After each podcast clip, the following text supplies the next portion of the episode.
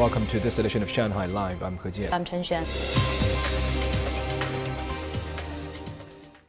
The Tianzhou-6 cargo spacecraft was launched yesterday on a Long March 7 carrier rocket to deliver supplies to astronauts on board the country's space station.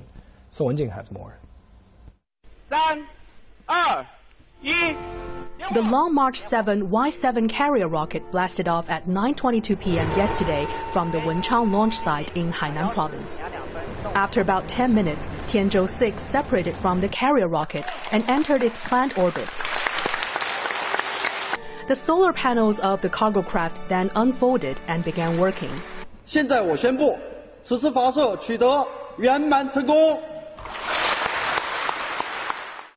At 5:16 a.m. today, Tianzhou-6 docked with the space station.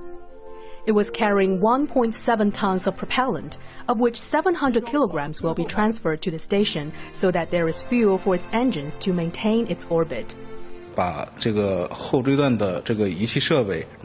We rearranged the equipment in the rear area of the propulsion cabin so we can fit about 24% more cargo.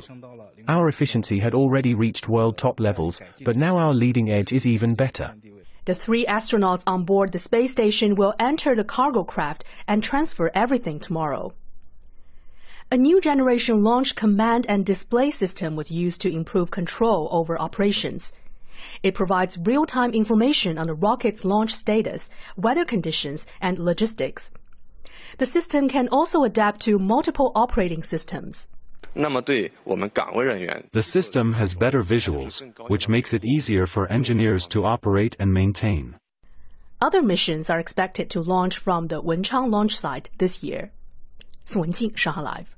China's consumer price level stayed largely stable last month, the National Bureau of Statistics announced today, easing to a more than two-year low increase of just 0.1% year-on-year, well down from the 0.7% growth seen in March. Ying Junyi has more. It's quite busy in this market in downtown Shanghai, as food prices there have been coming down for weeks. Everything's cheaper, and I hope prices can go down even more. Better for everybody. It's cheap, saves me some money. Data released today show that food prices were up 0.4% year-on-year in April, but on a monthly basis, food prices have been going down for 3 months in a row. Pork prices, a key element in China's CPI basket, went down by 3.8% month-on-month in April. Analysts say that, despite a slide in prices, demand is gradually recovering. The core CPI, which deducts food and energy prices, actually went up by 0.1% on a monthly level in April. Demand for consumer goods was still quite weak, but the price index for the service sector was actually rebounding, up 1% from the previous 0.2% decline. So consumption is recovering, but mainly in the service sector.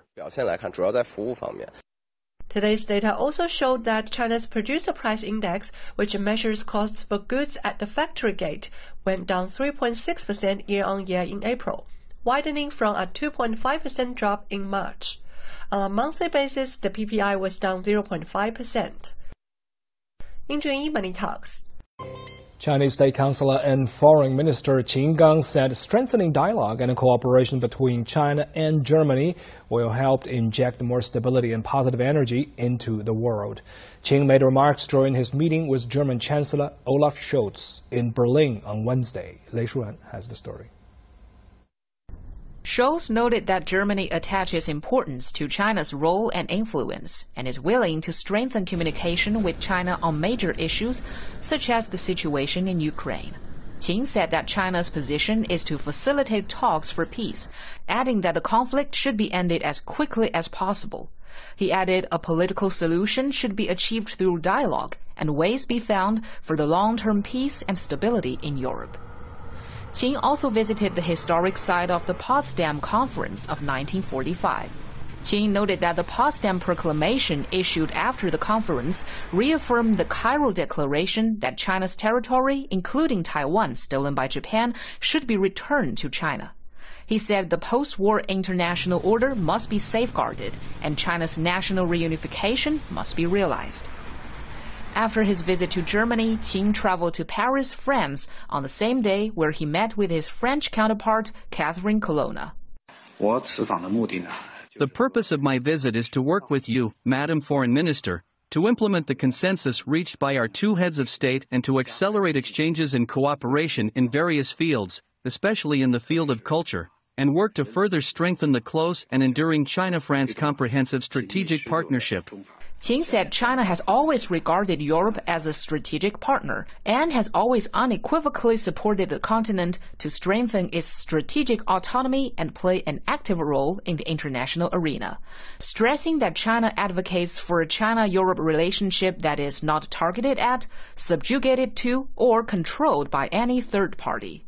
Colonna said France does not engage in camp confrontations, noting that China plays an important role in world peace and stability. She said France is willing to strengthen communication with China on major regional and international issues. Lei Shuran, Shanghai Live.